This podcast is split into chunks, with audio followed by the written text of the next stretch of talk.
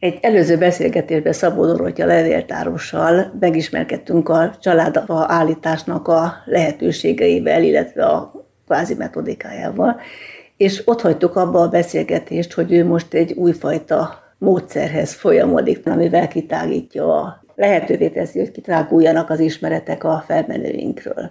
Mi is ez most?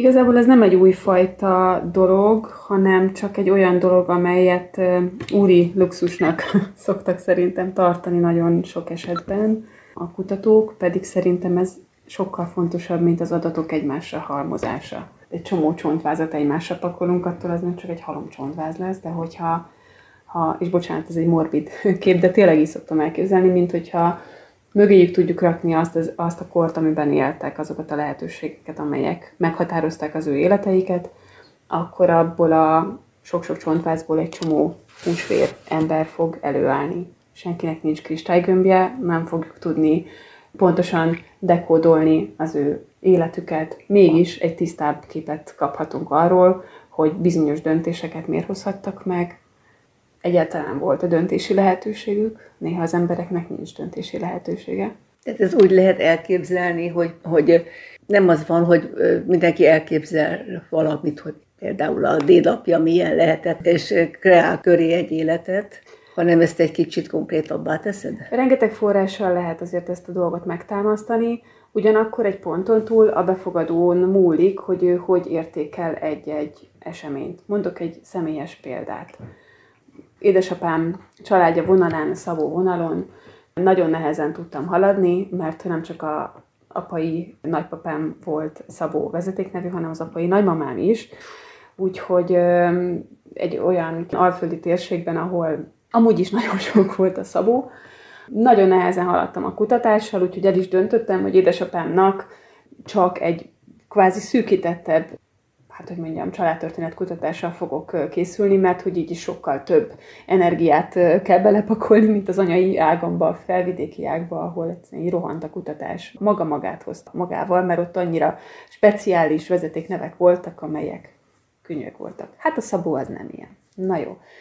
És az utolsó dédmama volt az, ahol meglódult a, a kutatásom, mert kiderült, hogy ő egy elszegényedett kisnemesi családnak a sarja ide rakhatunk egy gondolati csillagjelet, hogy ez miért lódítja meg a kutatás, de most csak folytatom a történetet, hogy meglódult a kutatás, egy generáció jött a másik után visszafele az időben, míg eljutottam a nemességszerző ős apához, aki azért egy nagyon turbulens életvitelt vívő hajdú kapitány volt, voltak emberei, akiknek ő, ha úgy akarom értelmezni, jó gazdája volt, ha úgy akarom értelmezni, akkor megkikaparta a gesztenyét mások rovására, azért, hogy ő és az övéi jól járjanak. És itt van az a pont, ahol történelmi tényeket egymás mellé tudok rakni, le tudom írni, arra nagyon kell figyelni, hogy én, mint aki prezentálja ezt a dolgot, nem ítélkezem, és a befogadóra bízom, hogy arra gondol-e, hogy ő egy gondos gazdája volt az ő csapatának, vagy pedig egy aljas gazember, aki saját ősömről talán mondhatok ilyet, aki mások rovására váltott például pártot úgy, amikor úgy érezte, hogy az emberei nem kapják meg a megfelelő, megígért javakat vagy juttatást. Tehát történeti adatokat hozzá lehet tenni egy csomó kutatáshoz. Arra kell figyelni, hogy ezek az adatok, ezek lehetőség szerint értékelésmentesen legyenek tálalva, és ez tárgyalagos legyen. Így van, így van, és tényszerű. És a gondolati csillagjel meg, hogy miért tud meglódulni egy kutatás mondjuk egy kisnemesi vagy nagyobb nemesi család esetén, vagy akár egy polgárcsalád esetén, amely sok generáción keresztül egy adott városban élt. Hát azért, mert hogy az ő életük sokkal jobban dokumentált volt. Nekik érdekük volt az, hogy rögzítsék azokat a jogokat, amely nekik kiváltságokat ad, akár földeket, akár egyéb jogokat, adómentességet és így tovább.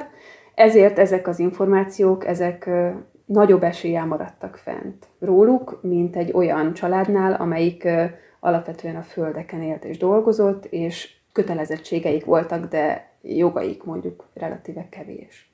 Úgyhogy nagyon sokrétű tud így lenni egy-egy kutatás, azonban, hogyha az eredmények mögé be van rakva egy csomó háttérinformáció, akkor abból azért nagyon-nagyon sok olyan dolgot le tudunk szűrni, egyénileg, szubjektíven, amely szerintem háromdimenziósá tesz egy csomó adatot. Most ezt nyilván egy családfán belül nem lehet mindenkit ennyire alaposan végig kutatni. Igen, sőt, megkockáztatom, hogy a családfán belül nem lesz mindenki ugyanannyira izgalmas életet élő ember. Lesznek habitustól, lehetőségektől függően teljesen eltérő sorsok, de itt meg már szerintem a kutatónak az egyéni preferenciája is dönt, hogy melyikre akar fókuszálni.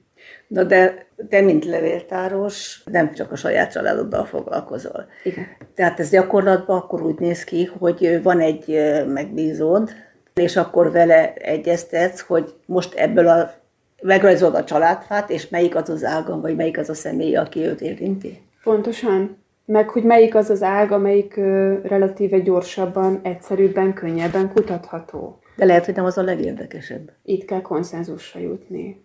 Tehát ezt már a megbízó ez már, ez már egy közös konszenzus, amelyben nyilván a megbízó dönt a végén. Mondok egy megint egyszerű példát. Vannak olyan területei a Nagy Magyarországnak, amely most már nem a mai magyar állam területén belül van, ahol bizonyos területekre és jogosultságokra vonatkozó iratanyagok eltűntek.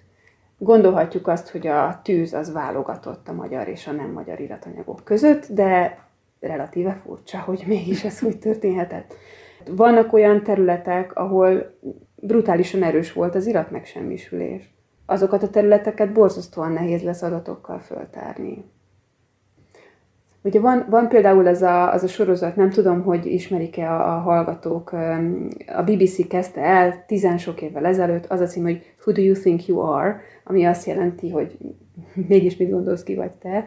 Valamilyen furcsa néven le is magyarították ezt, egy pár évig ment egy magyar kábelcsatornán is, és ezt a franchise-t aztán átvette Amerikában is, Kanadában és Ausztráliában is egy-egy tévétársaság, és hogy ezeknél a családtörténet kutatásoknál is azért azt figyelhető meg, hogy csak egy-egy szálat fognak kifejteni, amelyik valamiért érdekes lehet, és a, a célszemély az ismert ember, akinek a családját kutatják, az ő szemszögéből lesz érdekes. Tehát, hogyha valaki mondjuk színész, vagy mű, valamilyen művészeti ágot visz, akkor valószínűleg arra fognak inkább fókuszálni, ha van ilyen a családban, aki szintén művész volt.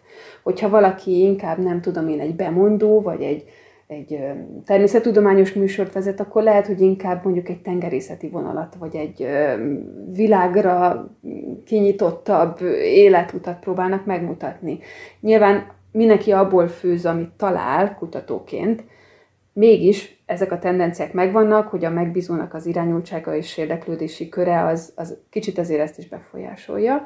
Az viszont borzasztó nagy különbség köztük meg mondjuk egy magyarországi kutatás között, hogy ott egyrészt tíz évente csináltak összeírásokat, amik borzasztóan jól föl vannak dolgozva ma már, tehát online kutathatóak, és nagyon jól lehet ott röpülni az információkban. Másrészt pedig olyan mértékű iratpusztulások azért nem voltak jellemzőek mondjuk egy angol száz területen, mint Magyarországon. És azt hiszem nem árulok el nagyon nagy titkot, hogy te most erre a vonalra önállósodtál, hogy úgy mondjam. Igen. Az önállósodásnak a, az első kis bébi lépéseit teszem most meg. Azt gondolom, hogy itt az ideje annak, hogy megvalósítsam ezt a egyébként már 5-10-15, nem is tudom hány évet dédelgetett álmomat, úgyhogy én most elhagytam a Magyar Nemzeti Levéltár berkeit, ahol 17 évig dolgoztam, és az volt az érdekes, hogy pont a héten hétfőn köszöntem el a kollégáimtól, és annyi kollégám jött oda hozzám, és mondta azt, hogy de hát ezt már te olyan régóta tervezted. Igen. Valószínűleg észre se vettem, évek óta beszéltem erről, hogy, hogy szeretnék egy, egy olyan szolgáltatást kialakítani, ami egy kicsit háromdimenziósá teszi az adatoknak a föltárását, ami szerintem egy száraz és egy idő után nem annyira izgalmas tevékenység, és utána ezt megírni, írott formába bekeresni hozzá egy csomó térképet, iratmásolatot, fényképeket, akkor képet arról a, a településről, ahol laktak, és akkor emellé jött még az az elképzelésem is, hogy ez mind nagyon szép és jó, de ez mi mindig csak olyan nagyon papírszagú dolog. Oké, okay, levéltáros vagyok, a papírszag az nekem tetszik, mégiscsak lehetne ebből tovább lépni. Úgy, mint? Úgy, mint el lehet menni azokra a helyszínekre, ahol az őseid éltek. És hát ezt te tudod a legjobban, visszamész a, az őseidnek a, a városába, és egyrészt úgy érzed, hogy otthon vagy. Másrészt minden kő az mesél. És biztos vagyok benne, hogy rengeteg olyan ember van, aki nem tudja ezt megtenni, mert túl sokat kéne utazni, mert nincs annyi szabadság, amit kivegyen, mert millió és egy ok lehet, egészségügyi okoktól kezdve a, a teljesen egyszerű anyagi okokig. Mi van, hogyha én, én csinálom ezt a, az utazást meg helyettük? Mi van, hogyha én megyek el, én látogatom meg azt a templomot, vagy imaházat, vagy zsinagógát, azt a temetőt, azt a sírt. És ez fotóval, hanggal, mindennel? Videóval és fotóval is. Igen. Te leszel a megbízottaknak a szeme. A szeme meg a füle. Meg az ér- érzéke. Mert hogy ö, egyes városoknak illata is van. Vagy településeknek. És még azt sem szabad elfelejteni, hogy az a videó, amit én arról a településről csinálok, az ugyanúgy csak egy, egy időszeletke lesz ami ha tíz év múlva visszanézik, akkor lehet, hogy már olyan mértékig múlt, hogy azóta az a családi ház, ahová most már teljesen más emberek költöztek, de még állt, az tíz év múlva már nem áll. Tehát ez olyan, hogy megint egy adatot tud szolgáltatni annak, aki most Igen. tizenéves, hogy mondtad, hogy fiatalok is kutatnak, aki megteheti azt, hogy tíz évente, húsz évente ugyanezt bővíti és adja tovább. És adja tovább.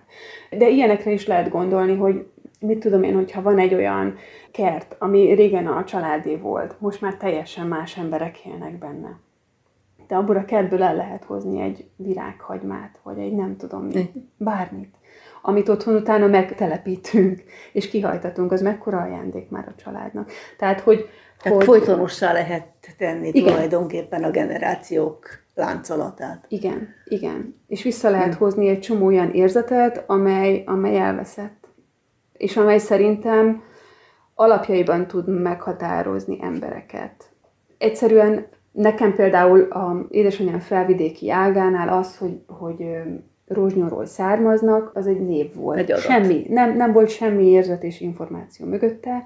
Unokatestvéremmel 20-as éveink elején egyszer autóba vágtuk magunkat, és elmentünk Rózsnyóra.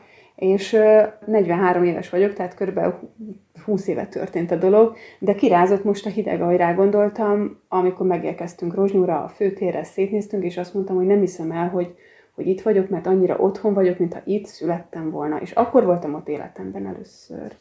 Ezeket az érzéseket egy videó 100%-ig nem fogja visszaadni, de Segít. a nullánál pont sokkal többet ad.